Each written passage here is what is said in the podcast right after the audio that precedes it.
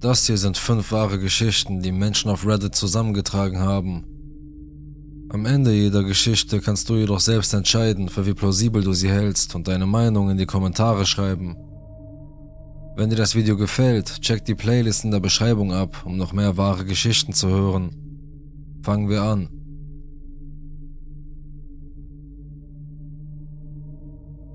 Alvin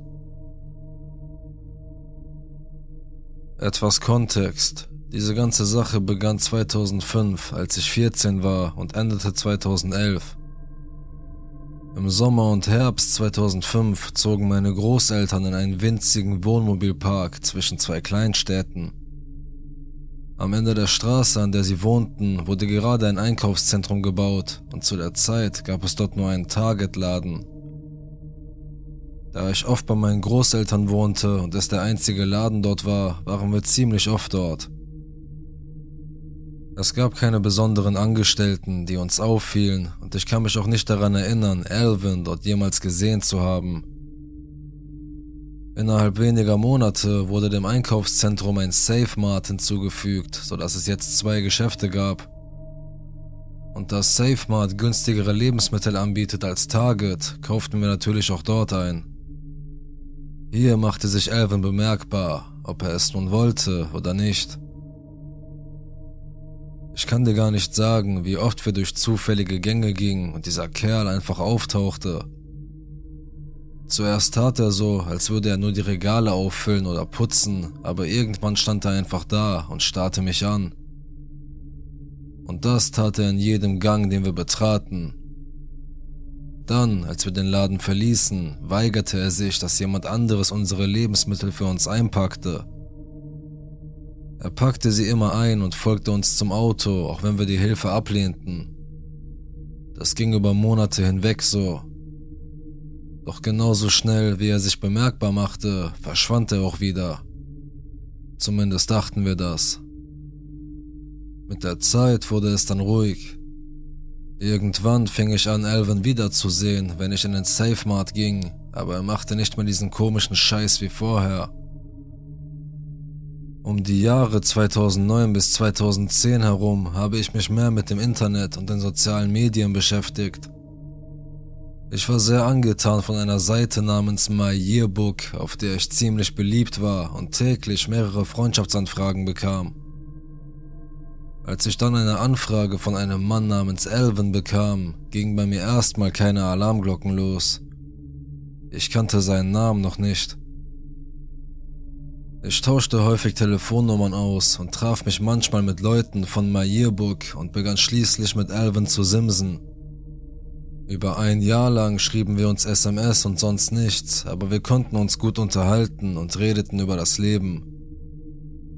Ich fand heraus, dass er bei SafeMart arbeitete und versuchte herauszufinden, in welchem, damit ich vielleicht eines Tages, wenn ich unterwegs war, vorbeikommen und Hallo sagen konnte oder so. Aber er lehnte immer wieder ab, also ließ ich es bleiben.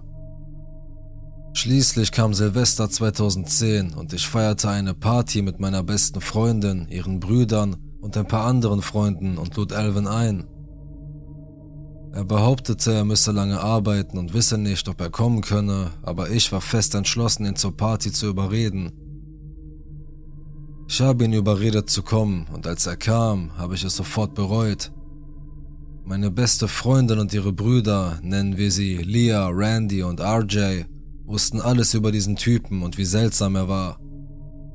Als er dann auftauchte und mir klar wurde, wer er war, tat ich mein Bestes, um die Party zu genießen, ohne viel mit ihm zu reden.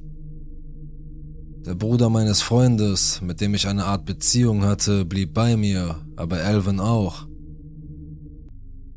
Und die ganze Nacht über, egal wie oft meine Freunde versuchten, mit ihm zu sprechen und ihn von mir wegzubringen, rührte er sich nicht.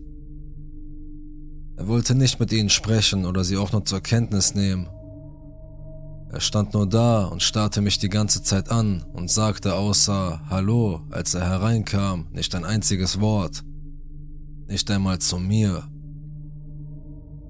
Es war kurz vor Mitternacht und wir machten den Countdown, bei dem Randy und ich eine große Show aus Küssen und all dem machten, weil wir dachten, das würde ihn ablenken. Hat es aber nicht. Er starrte sogar, als es passierte. Und schließlich kamen Leah und RJ auf die Idee, so zu tun, als würden wir alle jetzt ins Bett gehen und sagten ihm dann, dass er gehen müsste. Zum Glück tat er das. Und dann schien er wieder wie zuvor zu verschwinden. Etwa im November hatte ich meinen ersten Job bekommen, der es mir ermöglichte, ein Auto zu kaufen. Oma und ich kauften immer noch im Safemart ein, aber Elvin störte uns nicht wirklich außer dass wir ihn gelegentlich wieder im Laden sahen, wo er mit meiner Oma sprach, aber nicht mit mir. An diesem Tag jedoch war er uns überhaupt nicht gefolgt und ich dachte, wir würden ohne sein Erscheinen gehen. Ich hatte mich geirrt. Er kam rüber und fing an, unsere Sachen einzupacken, obwohl wir Nein gesagt hatten. Er fing dann nicht nur an, uns zum Auto zu folgen, sondern auch wieder nur mit meiner Oma zu reden, darüber, dass ich mich bei Target bewerben sollte, weil er dort gearbeitet hatte. Er sagte, dass ich den Job bekommen würde, wenn ich ihn als Referenz in meiner Bewerbung angeben würde. Und natürlich hatte ich seine Manipulationstaktik durchschaut, aber meine Oma leider nicht so sehr. Sie redete immer wieder darauf ein, wie ich es machen sollte. Also erklärte ich ihr alles, was passiert war, und das brachte sie nicht nur zum Schweigen, sondern sie stellte sich auch auf meine Seite. Er begann wieder, mir durch den Laden zu folgen und ich grüßte ein paar Mal, um ihn wissen zu lassen, dass ich wusste, dass er da war. Und schließlich lud er mich unter dem Vorwand ein, mit ihm und einigen seiner Kollegen in einer Gruppe abzuhängen. Es war alles eine Lüge. Als ich dort auftauchte, war es nur er. Ich saß etwa 20 Minuten lang an einem Tisch in einem Donutladen, bevor ich mich entschuldigte und ging. Etwa einen Monat später fragte er, ob wir uns wieder treffen wollten, und da er aufgehört hatte, mir durch den Laden zu folgen und sich beim letzten Mal halbwegs normal verhalten hatte, stimmte ich zu. Wir trafen uns bei Starbucks. Um 9.30 Uhr schlossen sie und ich ging zu meinem Auto. Aber nein, er hat mich zu sich nach Hause eingeladen. Ich sagte nein, aber er hatte auch gesagt, dass seine Mutter dort selbstgebackene Kekse und so hatte und mich treffen wollte. Also dachte ich, gut, ich hol mir einen Keks und gehe. Er erzählte seinen Eltern und Geschwistern, dass ich seine Freundin sei. Die ganze Zeit habe ich sie korrigiert und ihnen gesagt, dass ich schon einen Freund hatte und es nicht Elvin war. Sie haben es einfach ignoriert. Also geriet ich in Panik und versteckte mich im Badezimmer und telefonierte mit meinem damaligen Freund, um herauszufinden, wie ich da rauskommen könnte. Mein Freund sagte, ich solle sagen, dass es einen Notfall gäbe und dann direkt zu ihm nach Hause kommen. Ich tat genau das und die ganze Nacht hörte Elvin nicht auf, mir SMS zu schreiben und mich in irgendwelchen Facebook-Posts über Liebe und Beziehungen zu markieren. Ich blockierte ihn in allen sozialen Netzwerken, die ich damals hatte, schaltete mein Handy aus und ging mit dem Gedanken ins Bett, ihn nie wiederzusehen. Er begann nicht nur, mir im Laden zu folgen, sondern er tauchte auch auf, wenn ich irgendwo unterwegs war. Eines Tages holte ich mir in einem Supermarkt Snacks und einen Energy Drink und da kam er herein. Seine Ausrede, ich habe dein Auto draußen gesehen und wollte dir Hallo sagen. Und das war nicht das erste oder einzige Mal, dass er das tat. Schließlich bedrohten mein Freund und der Vater meines Freundes ihn, damit er mich in Ruhe lässt. Daraufhin schickte er mir eine lange SMS, in der es darum ging, dass es ein Fehler war, dass ich nicht mit ihm zusammen war, weil er anscheinend Kinderpastor war, reich und ein eigenes Haus besaß. Er verschwand wieder bei SafeMart, zumindest vor mir. Wenn meine Oma oder mein Opa ohne mich hineinging, hetzte er sie unablässig damit auf, dass er ein großes Bankkonto habe und dass seine Eltern ein Haus für ihn gekauft hätten und dass sie mich dazu bringen müssten, mit meinem Freund Schluss zu machen und mit ihm zusammen zu sein. Als mein Großvater eines Tages damit herausplatzte, dass er mich allein lassen sollte, fing er an mit naja, sie hat ja auch eine Schwester und ich könnte mit ihr ausgehen. An diesem Punkt reichten meine beiden Großeltern Beschwerden gegen ihn bei seinen Vorgesetzten ein und sie erfuhren, dass sie nicht die Ersten waren.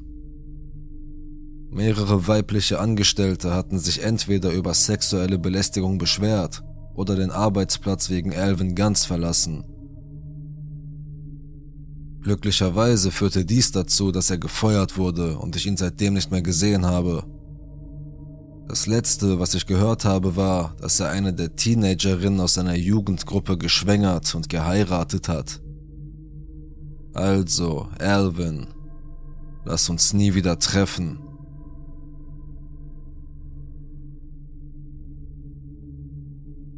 Der Schuhverkäufer.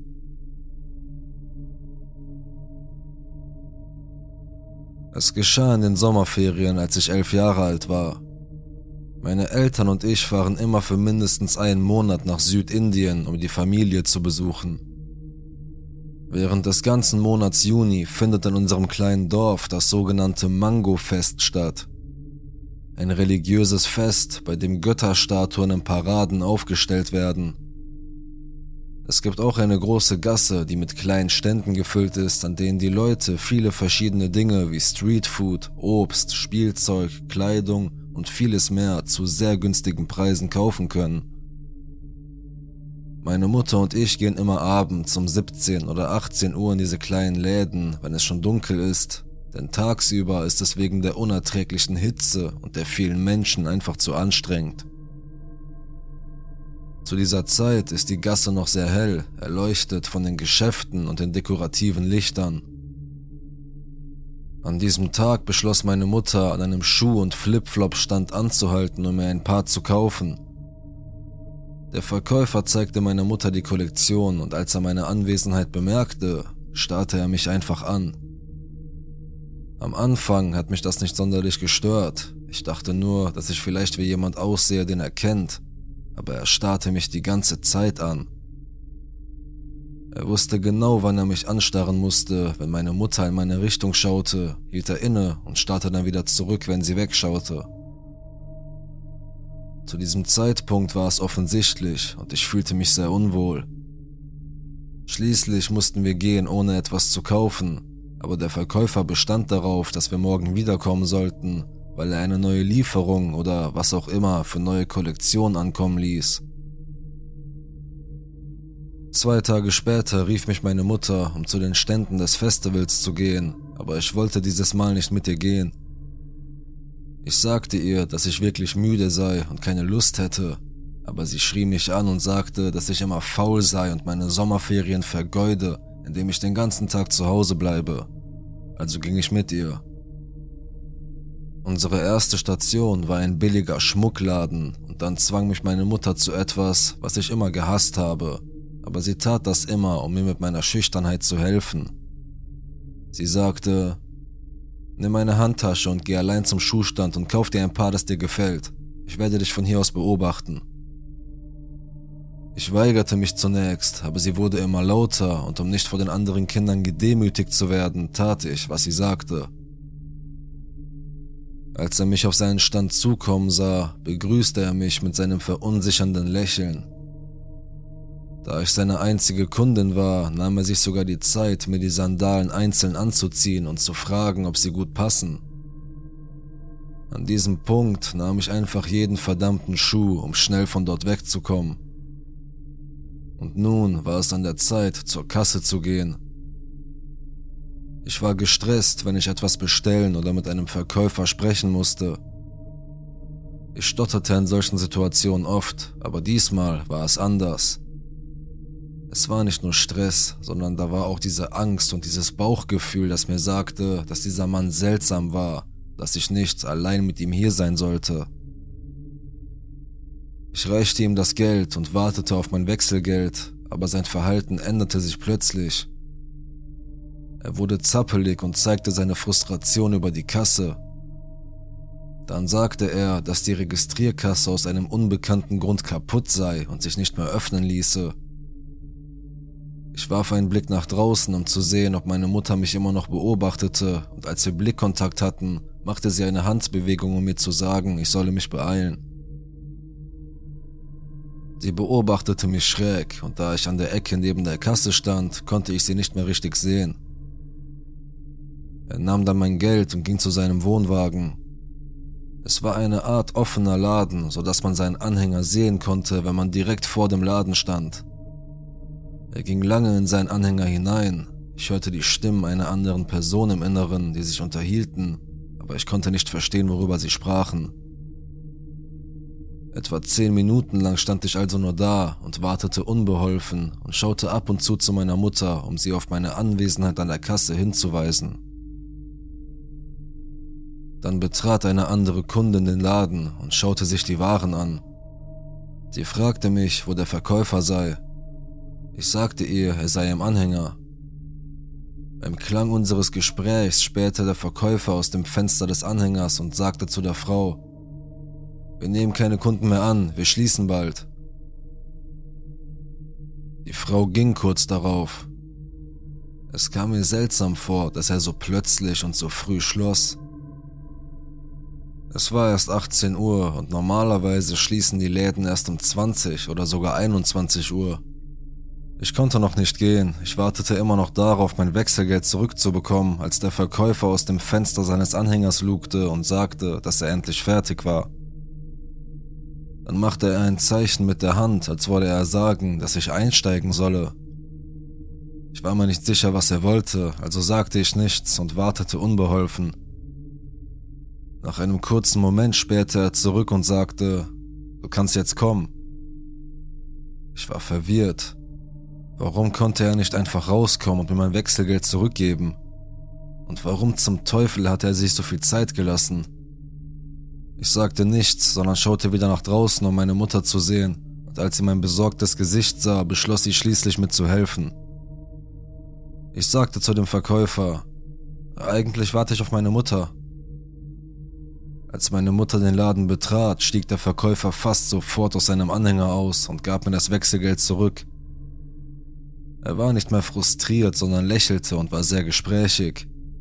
Er fragte meine Mutter sogar, ob wir von hier seien, worauf sie antwortete, dass wir aus Frankreich kämen und die Sommerferien in unserer Heimatstadt verbrächten. Meine Mutter und ich gingen in andere Geschäfte, aber ich konnte immer noch andere Kunden in das Schuhgeschäft kommen sehen, obwohl er sagte, dass er bald schließen würde. Als meine Mutter mit ihren Einkäufen fertig war, war es schon 20 Uhr und auf dem Rückweg konnte ich immer noch Lichter von seinem Geschäft sehen. Als wir näher kamen, konnte ich sogar sehen, dass er die gleiche Registrierkasse benutzte, die angeblich kaputt war. In diesem Alter war mir nicht klar, wie unheimlich das Ganze war. Es kam mir einfach seltsam und peinlich vor. Jahre später wird mir endlich klar, dass sein Blick, sein Verhalten und seine Berührungen alles so falsch waren. Und ich wette, in dieser Nacht waren seine Absichten noch schlimmer. Glücklicherweise sah ich ihn an diesem Abend zum letzten Mal. Während des Festivals im folgenden Jahr konnte ich seinen Stand nicht mehr finden der Platz war von einem Straßenimbiss besetzt. Also ja, gruseliger Schuhverkäufer. Lass uns nie wieder treffen. Al. Ich war 23, als ich eine Vollzeitstelle in Everyone's Favorite Supermarket antrat. Ich hatte mich durch mehr als drei Jahre College gekämpft, bevor ich mich für einen Vollzeitjob entschied. Ich sehe jünger aus, als ich bin, und die Leute haben mich gefragt, ob ich noch zur Schule gehe oder ob ich einen Freund habe, und ich war unwissend genug, um mich an diese Fragen in einem Arbeitsumfeld zu gewöhnen. Außerdem leide ich unter Angstzuständen, so dass ich mir die meiste Zeit in dieser Position mehr Sorgen um den Kundenservice als um mein eigenes Wohlbefinden gemacht habe. Bald begann ich ein Arbeitstagebuch zu führen, in dem ich alles notierte, was ich täglich sah oder was mir verdächtig vorkam was meiner Meinung nach sehr nützlich war. Im IFS gab es einen älteren Herrn, der auf einen Rollator angewiesen war und dem ich von Zeit zu Zeit half, da ich normalerweise die Nebentüren bewachte. Er stellte sich als Al vor, behauptete in den 70ern zu sein und benötigte den Rollator, weil er in jungen Jahren viel geraucht hatte. Normalerweise unterhielt sich Al nach dem Einkaufen so lange über sein Leben, dass er noch mindestens fünf Minuten blieb, bevor er ging, und fragte mich auch, ob ich einen Freund hätte. Einmal erfand er sogar Szenarien für ein Treffen mit einem potenziellen Freund. Wie bereits erwähnt, war ich es gewohnt, die Frage so oft zu hören, dass ich mich darauf beschränkte zu sagen, ich habe keinen Freund und bin auch nicht auf der Suche nach einem. Al hielt das für eine Lüge, um der Situation zu entkommen, obwohl ich die Wahrheit sagte. Ich habe auch vieles von dem, was er sagte, überhört, weil diese Gespräche normalerweise laut waren, er eine raue Stimme hatte und ich dachte, dass dies Dinge waren, die zu seiner Zeit normal waren. Als Angestellter im Einzelhandel hielt ich es für unhöflich, ihn zu ignorieren, und es gab Al Grund zu der Annahme, dass ich sein Freund sei. Ich habe sein Verhalten erst Ende November 2018 bemerkt, als er mir sagte, dass ich hübsch aussehe, dass er sich mich nackt vorstellen würde. Es war mir unangenehm, aber ich bedankte mich unbeholfen für das Kompliment und er ging zum Einkaufen, bevor ich es notierte. Das zweite Warnsignal kam einen Monat später, einen Tag nach Weihnachten und einige Zeit nach meinem Geburtstag. An diesem Tag unterhielt ich mich gerade mit meinem Kollegen Tom, einem Mann Mitte 50. Als Al zum Einkaufen hereinkam und nachdem er fertig war und ich ihm half, die Einkäufe in einen Einkaufswagen zu verfrachten, sagte er, er habe gesehen, wie ich mit einer monotonen Stimme mit Tom gesprochen habe und ging, ohne ein Gespräch zu beginnen. Das dritte Warnsignal kam nicht einmal eine Woche nach Beginn des neuen Jahres. Al kam zurück, um einzukaufen und versuchte ein Gespräch mit mir anzufangen, nachdem er fertig war, bemerkte aber, dass ich mich mehr auf meine Arbeit als auf ihn konzentrierte. Daraufhin fragte er mich, ob ich mich bei ihm unwohl fühle, und ich sagte Al, dass ich nicht unhöflich sein wollte, da ich dachte, dass es ihn verärgern würde, es ihm zu sagen. Er sagte mir, dass er mich als Freund sieht und dass er jedes Mal, wenn er reinkommt, nachschaut, ob ich arbeite, weil ich im Vergleich zu allen anderen der freundlichste Begrüßer war. Ich merkte, dass er mich beruhigen wollte, aber das Gegenteil war der Fall, denn ich merkte, dass ich zu Recht paranoid war. Ich fing an, Al aktiv aus dem Weg zu gehen, wenn ich ihn jemals wieder sah und allein an einer der beiden Türen war. Ich tat so, als wäre ich beschäftigt, es funktionierte einen Monat lang, bis die Empfangsdame Nora kam und meine Mitarbeiterin ihre Pausen gab, wann sie wollte. Im Februar sammelte ich Körbe ein, als ich Al an der Tabakverkaufskasse sah, der mich mit Hallo begrüßte, aber ich ignorierte ihn und eilte davon. Später bat ich einen meiner Manager, die Toilette zu benutzen und versteckte mich dort, bis ich ihn nicht mehr hören konnte. Die Kassiererin Dory hatte bemerkt, wie unwohl ich mich fühlte, als er erzählte, dass er dachte, er hätte mich beleidigt, weil er fragte, ob ich einen Freund hätte. Dann erzählte er ihr alles, was er zu mir gesagt hatte, und Dory verstand, warum ich mich so unwohl fühlte.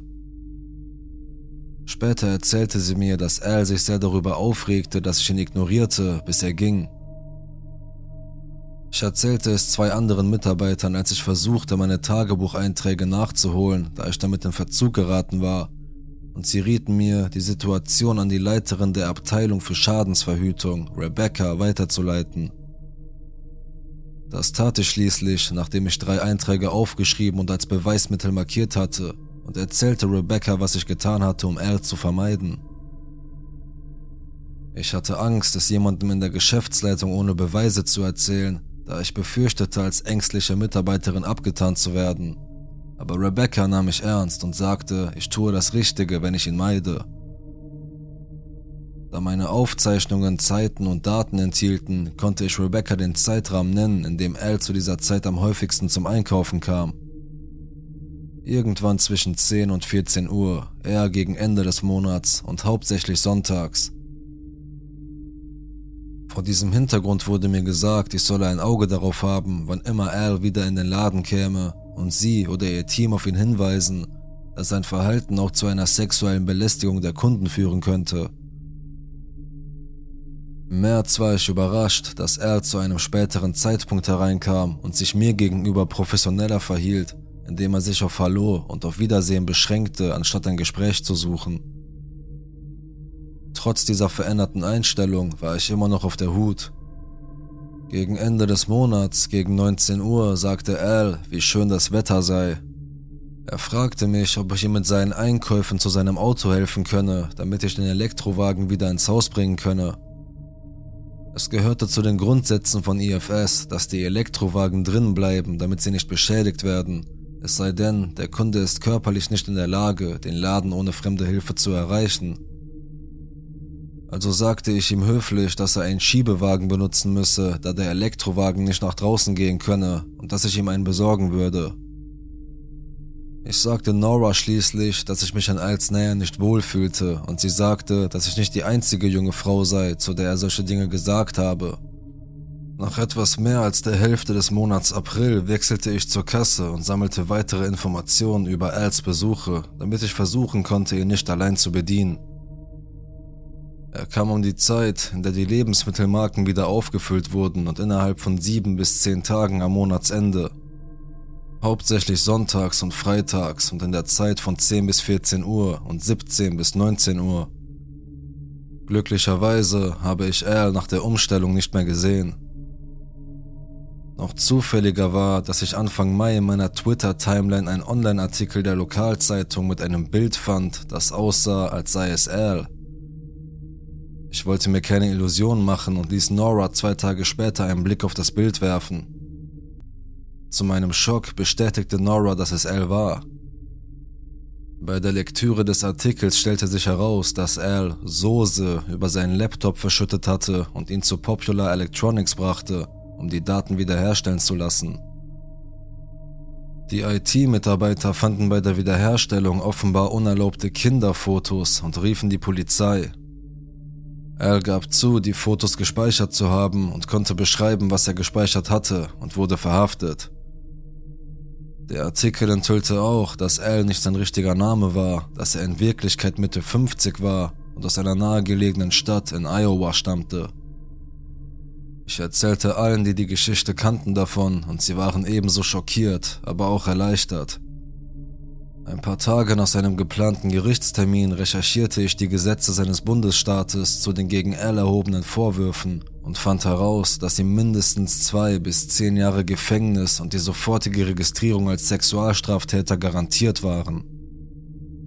Im Oktober beschloss ich, weitere Nachforschungen anzustellen, da es schon Monate her war und fand weitere Artikel, die bestätigten, dass Al sich auf zwei Jahre und über 600 Dollar Geldstrafe für jeden Anklagepunkt einließ und im September verurteilt wurde. Zu dem Zeitpunkt, als ich von der Verurteilung erfuhr, hatte ich bereits eine andere Stelle im Verkaufsbereich angetreten. Seitdem sind über zwei Jahre vergangen. Ich kann nicht umhin, daran zu denken, wie schlimm es hätte werden können, wenn ich ihm zu seinem Auto geholfen hätte oder wenn er andere Absichten gehabt hätte. Also, an Al, lass uns nie wieder treffen. Kidnapped. Meine Mutter hatte eine gescheiterte Ehe hinter sich, doch unser Leben war meistens in Ordnung. Es dauerte ein bisschen, bis sie mir einen neuen Mann in den 30ern mit graublondem kurzen Haar und einem riesigen, muskulösen Körper vorstellte. Er war groß wie ein Turm und hatte kleine, schwarze, stechende Augen. Er hatte eine sehr charismatische Persönlichkeit, die selbst die kaltherzigsten Menschen für sich gewinnen konnte. Er schien meine Mutter zu mögen und sie schien glücklich mit ihm zu sein und ich hatte kein Recht, mich zu beschweren, denn sogar ich als kleines Kind mochte ihn. Aber es fing an seltsam zu werden, als meine Mutter beschloss, unser Leben umzukrempeln und in das Haus dieses Mannes in einem kleinen Dorf ein paar Meilen entfernt zu ziehen. Und es vergingen zwei Jahre, in denen seltsame Dinge passierten meine Mutter wollte zu ihrem Geburtstag eine Party geben und lud ein paar Freunde und meine Brüder ein. Es war nichts Bemerkenswertes, gutes Essen und Leute, die Smalltalk machten. Aber dass meine Mutter so viel Aufmerksamkeit bekam, hat ihn eindeutig verärgert. Ich weiß nicht mehr, was meine Mutter gesagt hat, wenn sie überhaupt etwas gesagt hat. Aber plötzlich hörten wir ein ekelhaftes Knirschen und ich sah meine Mutter in einer Blutlache Sie redete immer noch, gurgelte mehr und sagte, es tut mir so leid, immer und immer wieder. Was passiert war? Er hatte sie mit einem Aschenbecher aus Stein direkt über ihrem Kiefer getroffen, ihr die Zähne ausgeschlagen und den Kiefer gebrochen. Seine Augen sahen so verrückt aus, so dunkel und leer. Ich weiß noch, wie ich mich auf meine Mutter warf und ihn anflehte, sie in Ruhe zu lassen. Er packte mich, warf mich in mein Zimmer und schloss die Tür ab. Es kam zum Streit und schließlich verließ er das Haus und fuhr mit seinem Auto davon. Meine Mutter weigerte sich auch nach diesem Vorfall, ihn zu verlassen.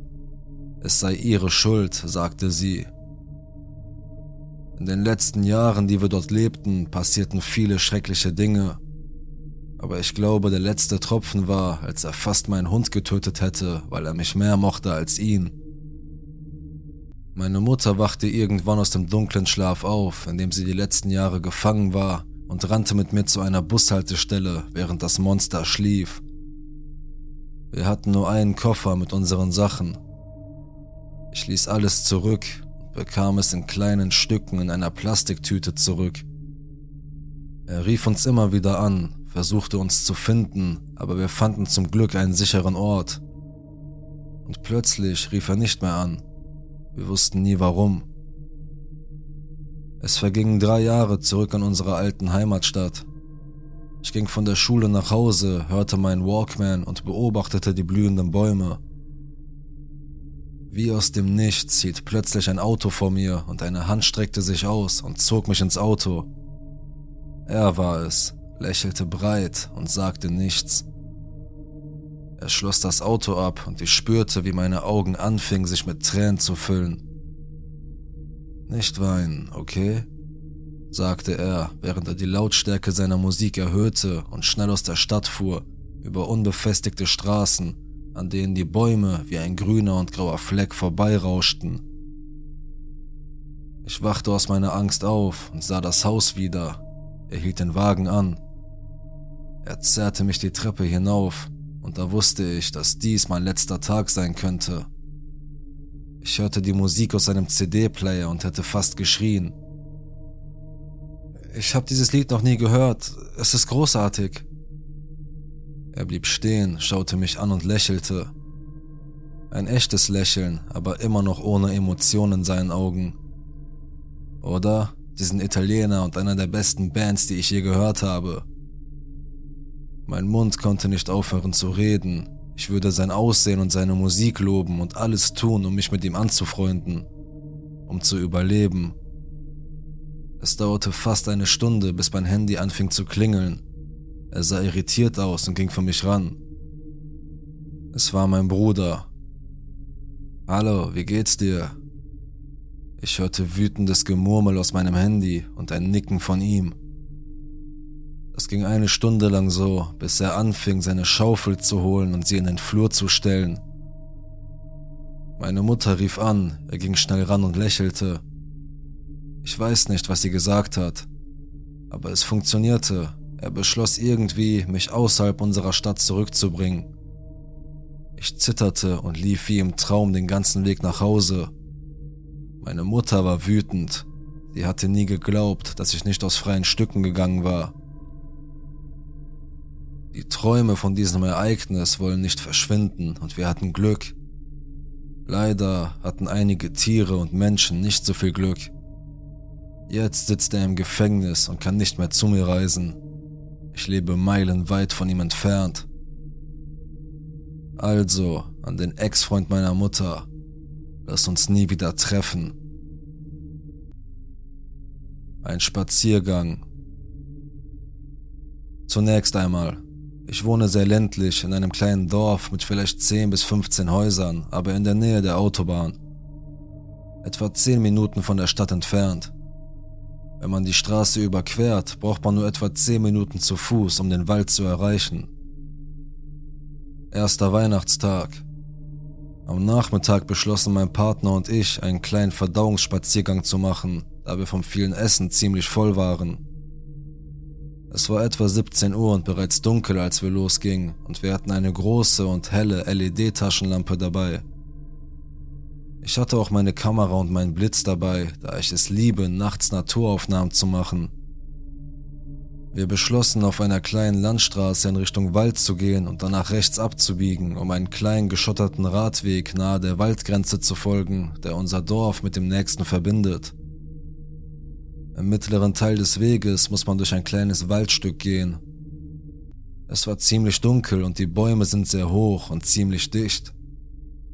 Als wir eintraten, sah ich, wie unsere Taschenlampe auf etwas reflektierte und erkannte ein Auto, das dort am Wegesrand in der Nähe der Bäume geparkt war. Das kam mir seltsam vor, da Autos dort nicht fahren dürfen und der Weg sehr schmal und versteckt ist, also war ich etwas vorsichtig. Mein Partner richtete das Licht auf das Innere des Autos und es schien leer zu sein. Ich bemerkte auch, dass die Scheiben gefroren waren, also muss das Auto schon eine Weile dort geparkt haben. Etwas vor dem Auto entdeckte ich einen Baum mit einer interessanten Struktur und ich bat meinen Partner, die Taschenlampe darauf zu richten, damit ich besser fokussieren und ihn mit meinem Blitz fotografieren konnte. Nachdem ich ein paar Bilder gemacht hatte, sagte mein Partner zu mir, äh, da steht jemand hinter uns in der Mitte des Weges. Er schaut uns an. Den ganzen Weg über ist uns niemand gefolgt. Ich habe mich immer wieder umgedreht und gelegentlich auch hinter uns, denn um diese Zeit am Abend und in der Nähe des Waldrandes gibt es manchmal Wildschweine. In der Tat stand ein Mann hinter uns, der sich außerhalb der Reichweite der Taschenlampe aufhielt. Er sagte nichts, sondern stand nur da und sah uns an. Zuerst dachte ich, dass er vielleicht erschrocken sein könnte, da es etwas seltsam erscheinen mag, wenn jemand nur um dein Auto herum fotografiert. Ich beschloss aufzustehen und ihn aus der Ferne zu konfrontieren und ihm zu erklären, dass ich nur Fotos von diesem Baum mache. Er reagierte nicht und stand immer noch einfach da. Ich fragte ihn, ob er Licht brauche, und er antwortete, das sei nicht nötig. Es war seltsam, aber ich blieb ruhig und war mir sicher, dass es eine normale Erklärung für sein Verhalten gab. Nichtsdestotrotz beschlossen mein Partner und ich einfach zu verschwinden und folgten dem Weg zum nächsten Dorf.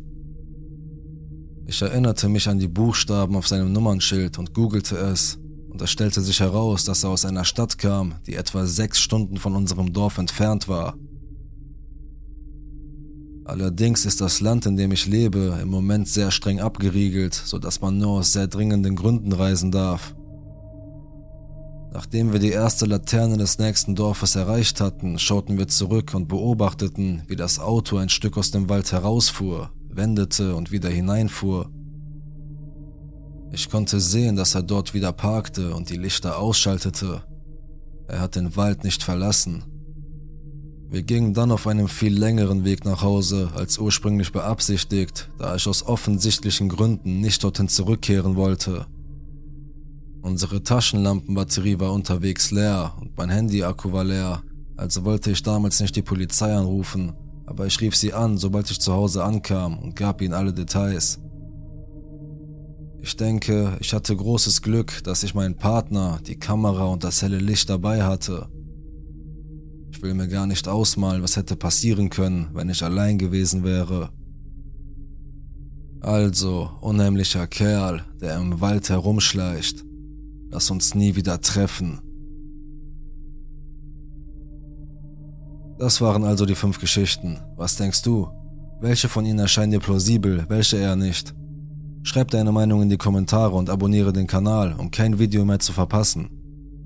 Man hört sich.